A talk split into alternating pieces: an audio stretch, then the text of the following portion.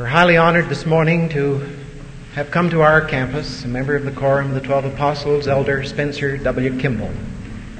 Elder Kimball is well known to the members of this student body and to the faculty. We therefore will not take any of his time making a long introduction. We'll merely say, Elder Kimball, we're delighted you're here. We're glad that we have such a large audience to listen to your message this morning.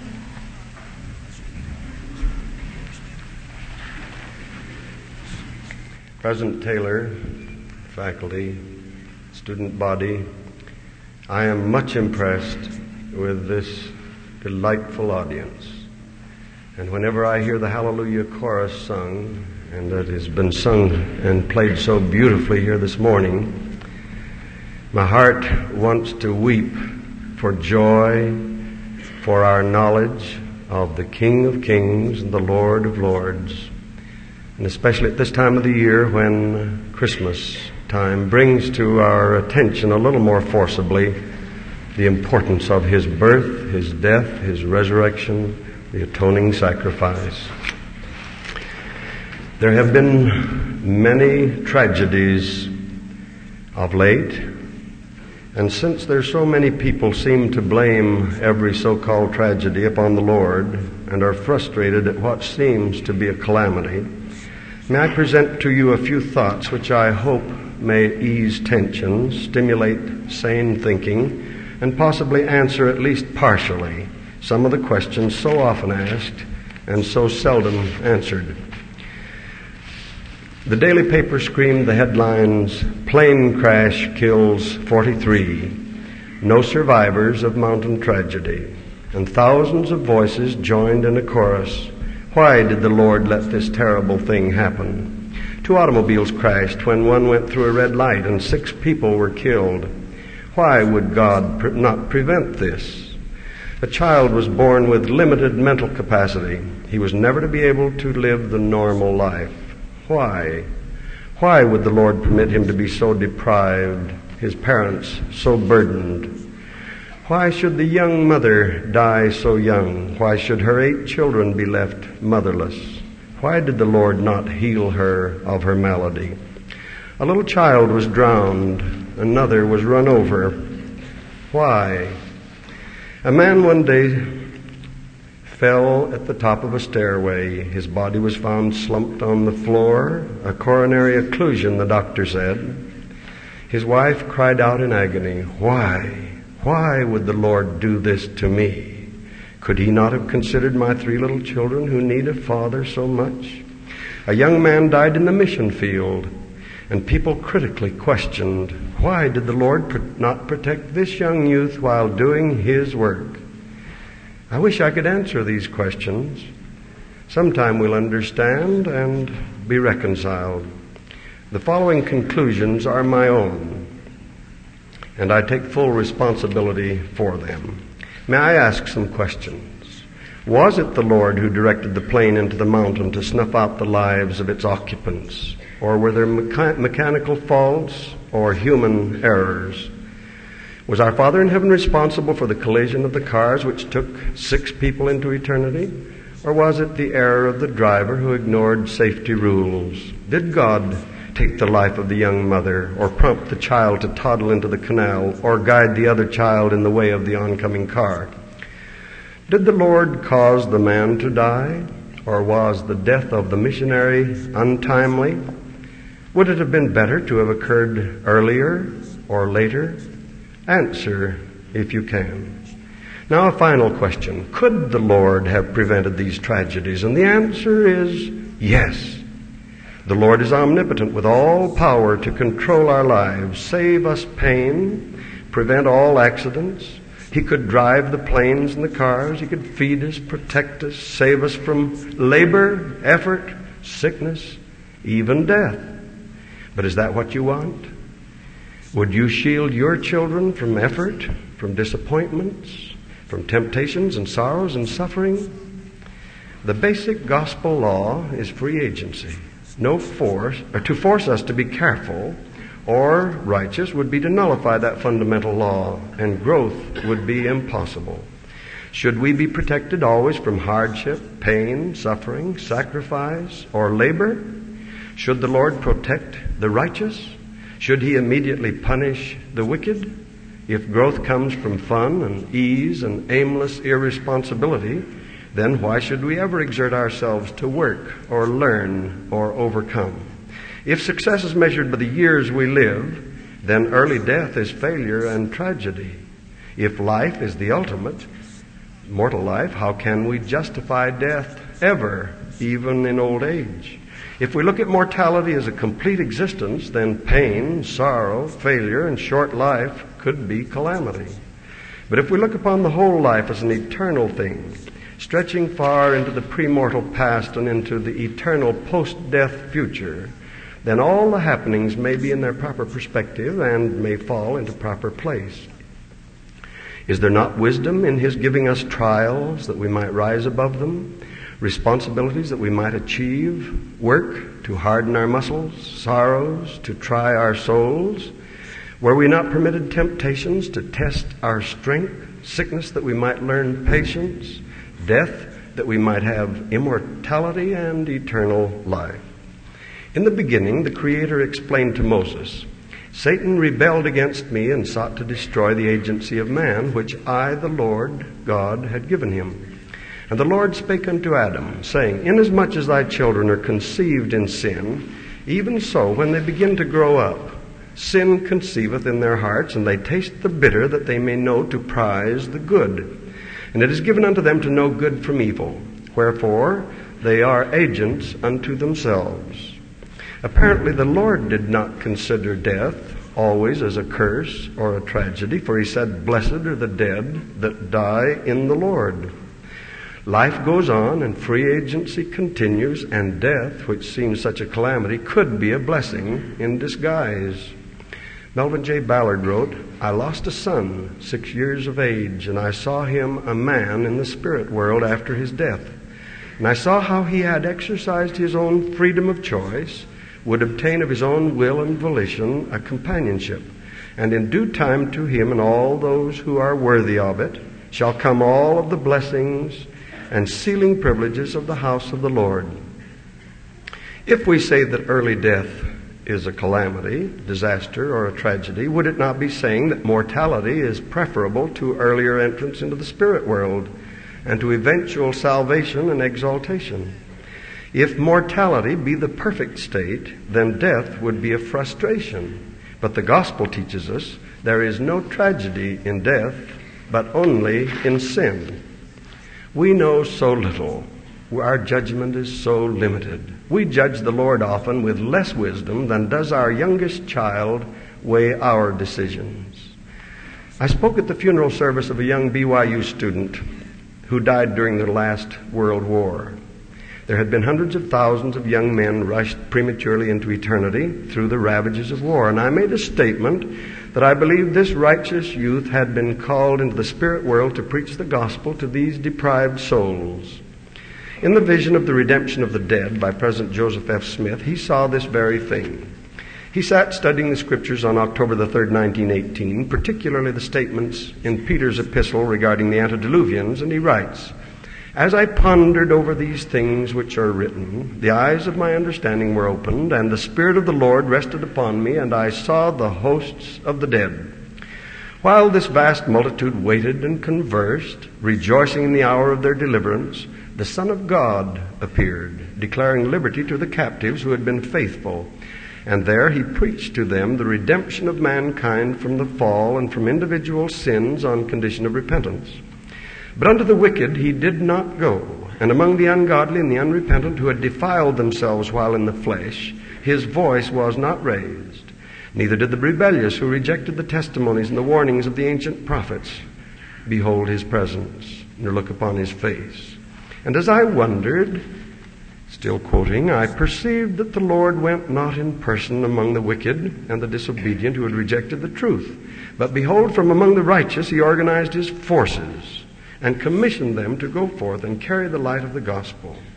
Our Redeemer spent his time in the world of spirits, instructing and preparing the faithful spirits who had testified of him in the flesh, that they might carry the message of redemption unto all the dead unto whom he could not go personally because of their rebellion and transgression.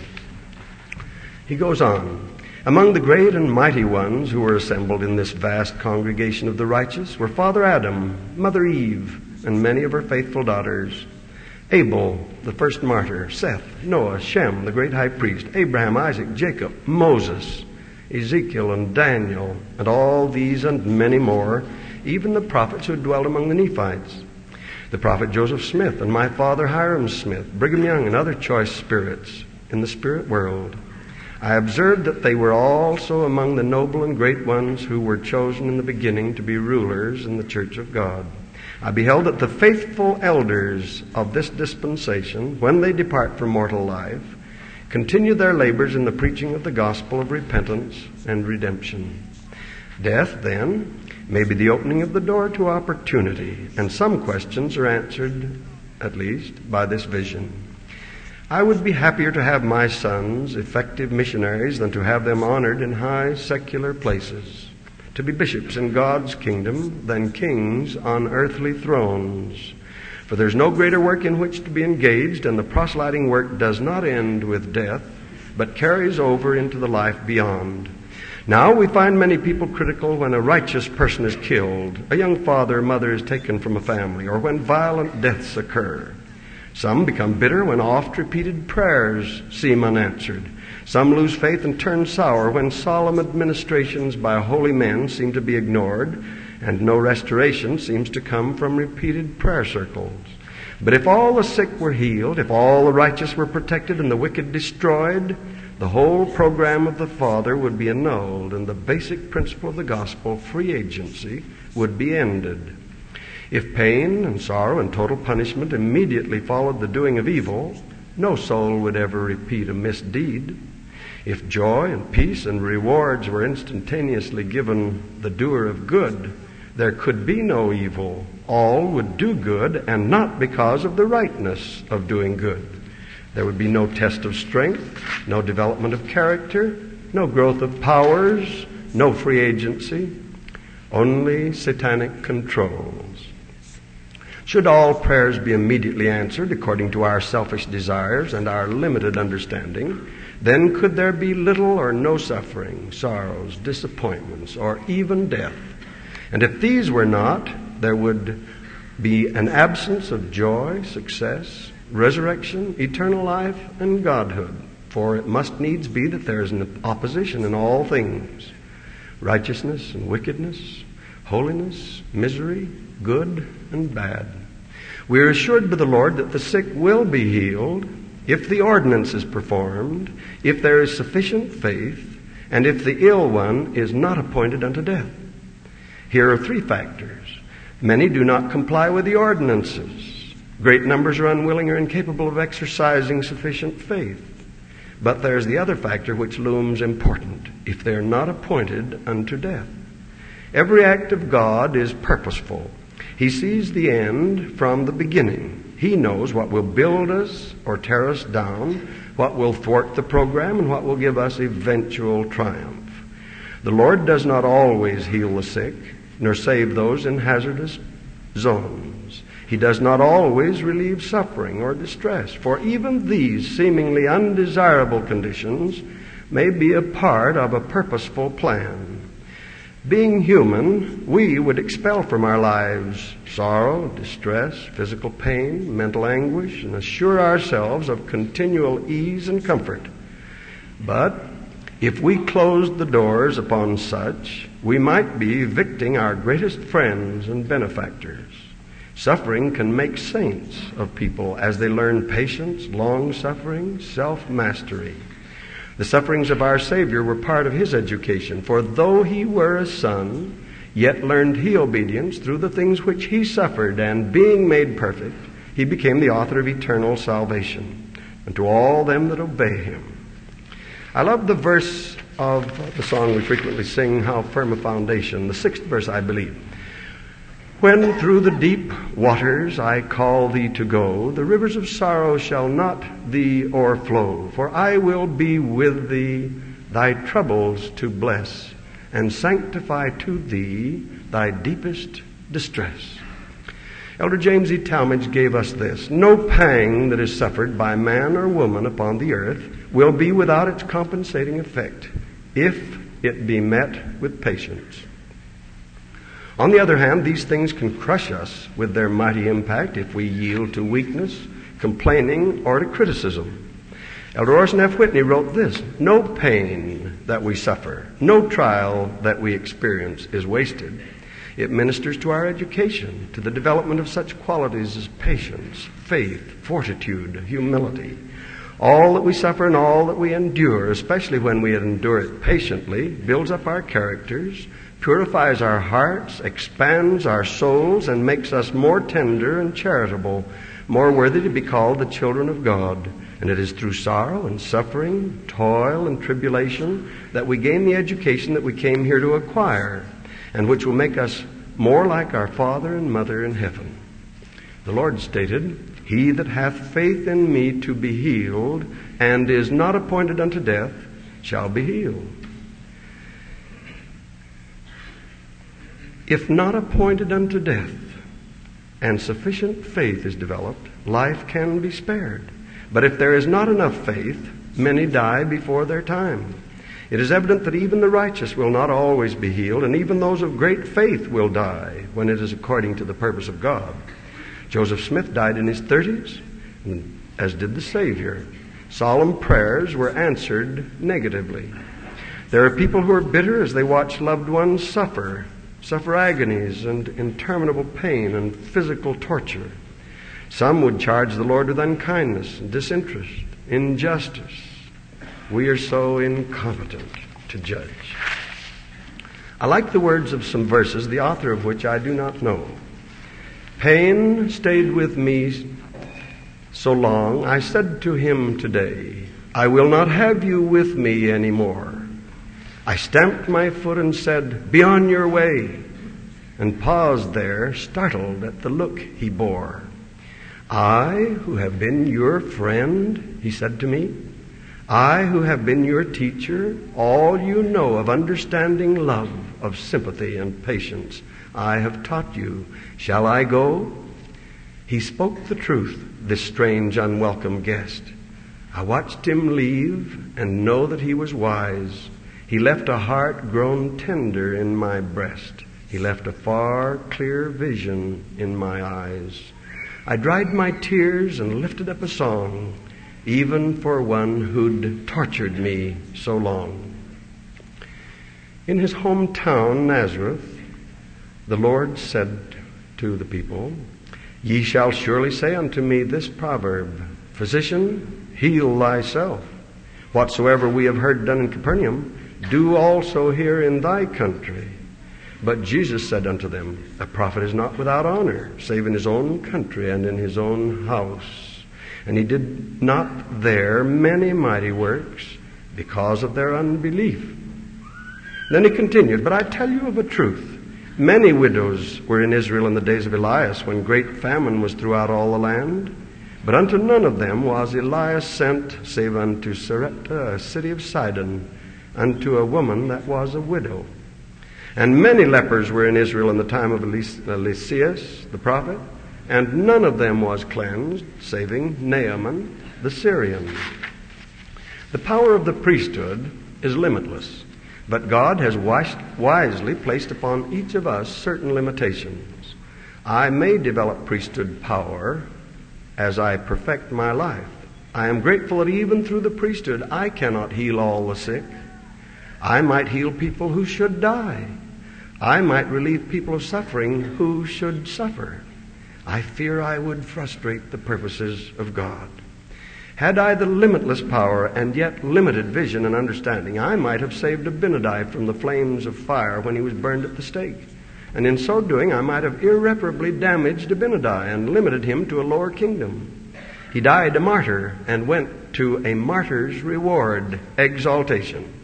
He would have lived on the earth, could have lost his faith, his courage, even his virtue, and his exaltation. I would likely have protected Paul against the woes if my power were boundless. I would surely have healed his thorn in the flesh. And in so doing, I might have foiled the program and relegated him to lower, lower glories. Thrice he offered prayers, asking the Lord to remove the thorn from him. But the Lord did not so answer his prayers. Paul many times could have lost himself if he had been eloquent, well, handsome, and free from all the things which made him humble. Paul speaks, and lest I should be exalted above measure through the abundance of the revelations, there was given to me a thorn in the flesh, the messenger of Satan to buffet me, lest I should be exalted above measure. And he said unto me, My grace is sufficient for thee, for my strength is made perfect in weakness. Most gladly, therefore, will I rather glory in my infirmities than that the power of Christ may rest upon me.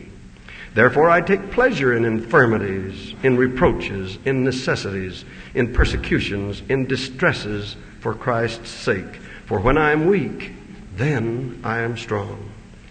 Such a healing of Paul might have ruined him. I fear that had I been in Carthage jail on 27th of June 1844, I might have deflected the bullets which pierced the bodies of the prophet and the patriarch. I might have saved them from the sufferings and agony, but lost to them the martyrs, the martyr death and reward. I'm glad I didn't have to make that decision.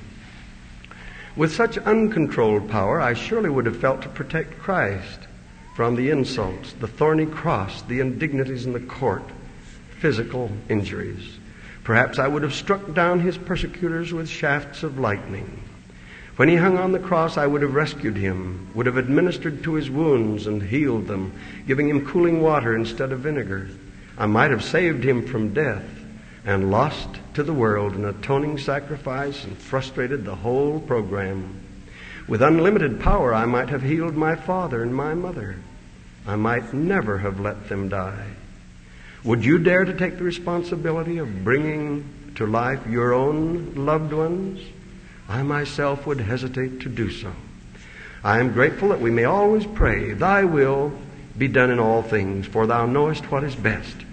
I'm glad I do not have the decisions to make. We might consign loved ones to loss of faculties, loss of powers, to a terrible doom. Everyone must die. Death is an important part of life. Of course, we are never quite ready for the change, and knowing, not knowing when it should come, we properly fight to retain our lives. Why are we so afraid of death? We pray for the sick, we administer to the afflicted, we implore the Lord to heal and reduce pain and save life and postpone death, and properly so. But is eternity so frightful, so awful? The prophet Joseph Smith confirmed the thought. The Lord takes away many, even in infancy that they may escape the envy of man and the sorrows and the evils of this present world. They were too pure, too lovely to live on this earth. Therefore, if rightly considered, instead of mourning, we have reason to rejoice as they are delivered from evil. We shall soon see them again. The only difference between the old and the young dying is one lives longer in heaven and eternal light and glory than the other, and is freed a little sooner from this miserable world. Yes, Blessed are the dead that die in the Lord. They shall rise from the dead and shall not die after. And he that liveth when the Lord shall come and hath kept the faith, blessed is he. Nevertheless, it is appointed to him to die at the age of man. All are not healed or saved, even though great faith is manifested. Hear the Lord again. And the elders of the church, two or more, shall be called, and shall pray for and lay their hands upon them in my name. And if they die, they shall die unto me. And if they live, they shall live unto me. Thou shalt live together in love, insomuch that thou shalt weep for the loss of them that die, and more especially for those that have not hope of a glorious resurrection. And it shall come to pass that those that die in me shall not taste of death, for it shall be sweet unto them. They that die not in me, woe unto them, for their death is bitter. And again it shall come to pass that he that hath faith in me to be healed, and is not appointed unto death, shall be healed, if he is not appointed unto death. That's a challenging statement. I'm confident that there is a time to die. I am not a fatalist. I believe that many people die before their time because they are careless, abuse their bodies, take unnecessary chances, or expose themselves to hazards, accidents, and sickness. In the modern revelations, we read this Blessed is my servant Lyman Wight. He should continue in preaching for Zion, and I will bear him up as on eagle's wings. That when he shall finish his work, I may receive him unto myself, even as I did my servant David Patten, who is with me at this time, and also my servant Edward Partridge, and also my aged servant Joseph Smith Sr., who sitteth with Abraham at his right hand, and blessed and holy is he, for he is mine. Is it so revolutionary to say that David Patten was blessed with martyrdom? How glorious to die for the cause. He was assured of the high glory of exaltation, as witness this statement I will receive him unto myself, even as I did my servant David Patten, who is with me at this time. Of the antediluvians, we read, Hast thou marked the old way which wicked men have trodden, which were cut down out of time, whose foundation was overflown with a flood? Which said unto God, Depart from us, and what can the Almighty do for them? In Ecclesiastes, we find this statement To everything there is a season, and a time to every purpose under the heaven a time to be born, and a time to die, a time to plant, and a time to pluck up that which is planted. And again, be not overmuch wicked, neither be thou foolish. Why shouldst thou die before thy time? I believe we die prematurely, but seldom exceed our time very much, though there are exceptions. Hezekiah, 25 year old king of Judah, was far more godly than his successors or predecessors. The Judean king had had an allotted time to die. Quote, In those days was Hezekiah sick unto death. And the prophet Isaiah came to him and said unto him, Thus saith the Lord, Set thine house in order, for thou shalt die and not live. Hezekiah, loving life as do we, turned his face to the wall and wept bitterly. Remember now how I have walked before thee in truth and with a perfect heart, and have done that which was good in thy sight, he prayed to his father. It was wholly proper that Hezekiah, like ourselves, should cling to life and protect it. The Lord yielded unto his prayers. I have heard thy prayer. I have seen thy tears. Behold, I will heal thee. And I will add unto thy days fifteen years, and I will deliver thee and this city out of the hand of the king of Assyria. The Lord slightly modified his plan and gave Hezekiah fifteen years and freed Judah from Assyria. Again, Abinadi could not be killed before his time to die. Touch me not, he challenged, for God will smite you. For I have not delivered the message which the Lord sent me to deliver. Therefore, God will not suffer that I shall be destroyed at this time.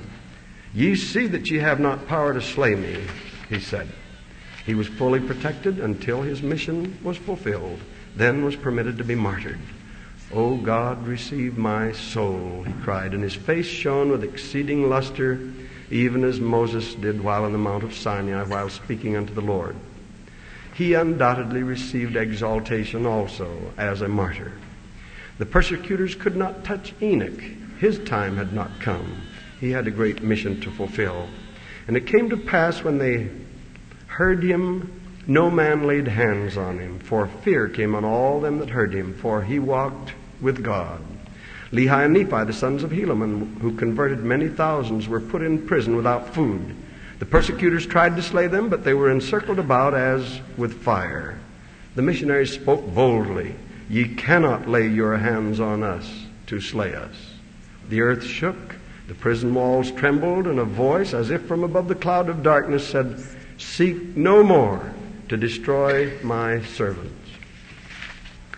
Frequently the Redeemer mentioned, My hour is not yet come. And then, as he approached Jerusalem for the last time, he announced to his disciples, My hour is come. Returning to the Apostle Paul, the devil seemingly was determined to destroy him. But until his time to die had come, all hell could not prevail against him. Paul says, I am in labors more abundant, in stripes above measure, in prisons more frequent, in deaths oft. Of the Jews, five times I received forty stripes, save one. Thrice was I beaten with a rod, once was I stoned, thrice I suffered shipwreck. A night and a day have I been in the deep, in perils of waters, in perils of robbers, in perils of the wilderness, in perils in the sea, in perils among false brethren, in hunger and thirst, in cold and nakedness. Until his mission was fulfilled, his life and labors could not be terminated by any powers of earth or hell. But when his mission was completed, he went to his death as a martyr. To the saints at Philippi, he said, For I am in a strait betwixt two, having a desire to depart and to be with Christ, which is far better. And Miletus, when his people surrounded him, he confided to them his premonitions. And now, behold, I go bound in the Spirit unto Jerusalem, and knowing the things that shall befall me. And now he said, I know that ye all shall see my face no more. Then Paul answered at Caesarea, What mean ye to weep and to break mine heart? For I am ready not only to be bound, but also to die at Jerusalem for the name of the Lord Jesus. And they said, Thy will be done to the Lord. He bore testimony in Jerusalem and in Rome, and here in the capital of the world, his work finished. He died a martyr according to tradition and prophecy. But not until his time to die had come did he join the immortals. Heber C. Kimball was given an unusual promise by the Lord, showing his control of our destinies. He was subjected to a test which, like the one given Abraham, was well nigh unthinkable. Comfortless and in great perplexity, he importuned the prophet Joseph to inquire of the Lord, and the prophet received this revelation Tell him to go and do as he has been commanded. And if I see that there's any danger of his apostatizing, I will take him to myself. God controls our lives, guides and blesses us, but gives us our agency. We may live our lives in accordance with his plan for us, or we may foolishly shorten or terminate them. I am positive in my mind that the Lord has planned our destiny. We can shorten our lives, but I think we cannot lengthen them very much. Sometime we'll understand fully. And when we see from the vantage point of the future, we shall be satisfied with many of the happenings of this life which seem so difficult for us to comprehend. We knew before we were born that we were coming to the earth for bodies and experience, and that we would have joys and sorrows, pain and comforts, ease and hardships, health and sickness, successes and disappointments, and we knew also that we would die. We accepted all of these eventualities with a glad heart, eager to accept both the favorable and the unfavorable. We were undoubtedly willing to have a mortal body even if it were a deformed one. We eagerly accepted the chance to come earthward even though it might be for a day, a year, or a century. Perhaps we were not so much concerned whether we should d- die of disaster, of accident, or of senility. We were willing to come and take life as it came and as we might organize and control it, and this without murmur, complaint, or unreasonable demands. We sometimes think we'd like to know what was ahead, but sober thought brings us back to accepting life a day at a time and magnifying and glorifying that day. Sister Ida Alldredge gave us a thought provoking verse. I cannot know the future nor the path I shall have trod, but by that inward vision which points the way to God. I would not glimpse the beauty or joy for me in store lest patience ne'er restrain me from thrusting wide the door. I would not part the curtains or cast aside the veil, else sorrow that await me might make my courage fail. I'd rather live not knowing, just doing my small might. I'd rather walk by faith with God than try alone the light. My young brothers and sisters, God bless you. Life is good when we control it and master ourselves. It is one of great opportunity and tremendous privilege. May God bless us all to gain in knowledge and wisdom and faith and works, bringing to us eternal glory. And this I pray in the name of Jesus Christ. Amen.